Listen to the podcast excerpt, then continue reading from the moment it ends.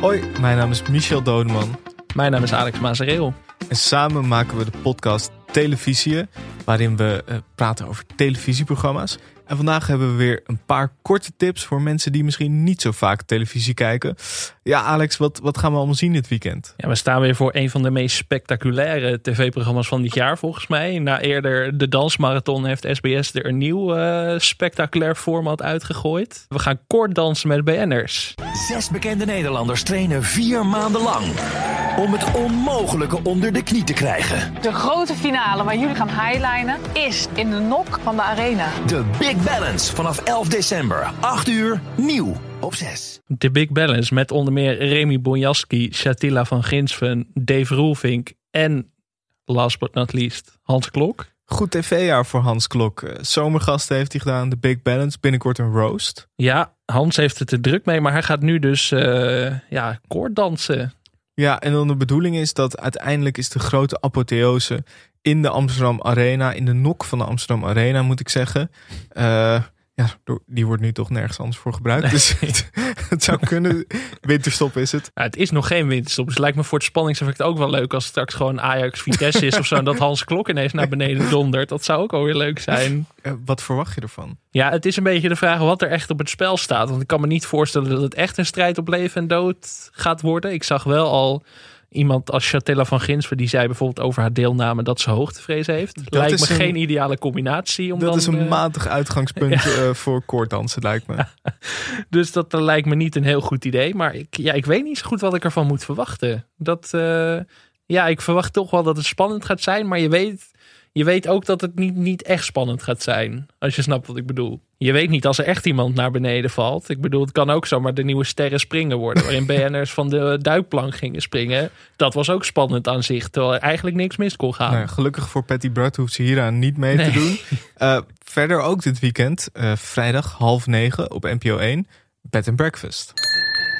Goedemorgen. Nou, hartelijk welkom bij ons op de boerderij. Onverwachts eigenlijk. Ik vind het een beetje een vreemde indeling. Beetje... Ja, jij bent toch mijn kroonluchters? Het is geen echte kroonluchter. Ik voel me hier wel thuis. Ja. Daar gaan we met z'n allen. Langlaufen. Oh. Ja. ja, favoriet van het eerste uur van onze podcast volgens ja. mij. Um, en deze aflevering, als je, de, als je de beschrijving leest, dan weet je zeker dat het goed gaat komen. Want het onderwerp van deze aflevering, zen in de sneeuw in bed and breakfast. Dat tikt al onze bokjes aan.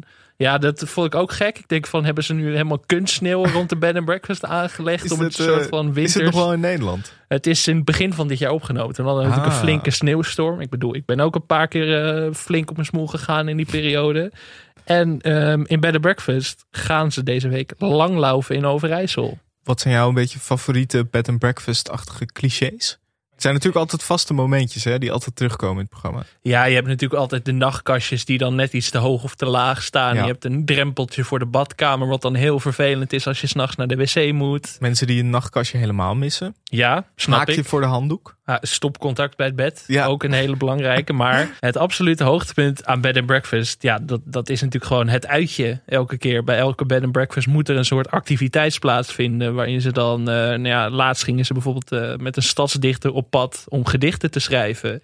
En dat, dat vind ik wel het allerleukste aan dit programma. En in deze aflevering gaan ze dus uh, langlaufen en neemt een van de bed and breakfast eigenaren haar gasten mee uh, op yogales. Ja, het is altijd ook een best wel soort absurd uh, ja. uitje. Het is niet vaak een, gewoon een rondvaart of zo, maar het is vaak uh, ja, artistiek dansen, heel artistiek eieren vaak. schilderen, Ja. dat soort dingen. Ja, ja, je kan je er niet echt met een jantje verlei van afmaken. Je moet altijd echt zeg maar participeren. Je kunt niet een beetje op de achtergrond rustig denken van het zal mij tijd wel duren. Maar je moet echt actief participeren. Bed and Breakfast, heel veel zin in. Dat is dus vrijdag half negen op NPO 1.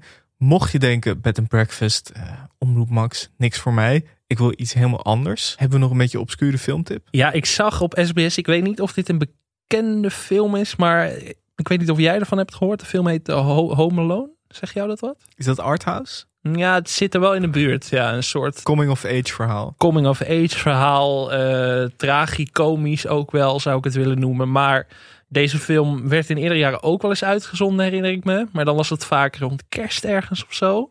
Dat gaat dit jaar niet door, want SBS heeft de volkomen logische beslissing genomen om een haardvuur uit te zenden op eerste kerstdag. Ja, precies. Dus voor de mensen die normaal gesproken uh, op eerste kerstdag naar Home Alone misschien zouden willen kijken, die moeten dat nu alvast doen. Misschien moet je hem opnemen en dan kan je hem uh, ja, bijvoorbeeld kerstavond kijken. Want... Of je draait het helemaal om, omdat je vanavond het kerstdiner gaat doen. Dat je het helemaal omdraait. Dat je vanavond de hele familie uitnodigt, kalkoen op tafel zet om het gewoon echt de kerstbeleving echt te maken. Want ja, je kunt het wel opnemen, maar eigenlijk hoort het er gewoon met al die reclames ook bij. Ja, toch? want Home Alone is eigenlijk kerst. Home Alone is kerst en kerst is Home Alone. Er is geen kerst zonder Home Alone.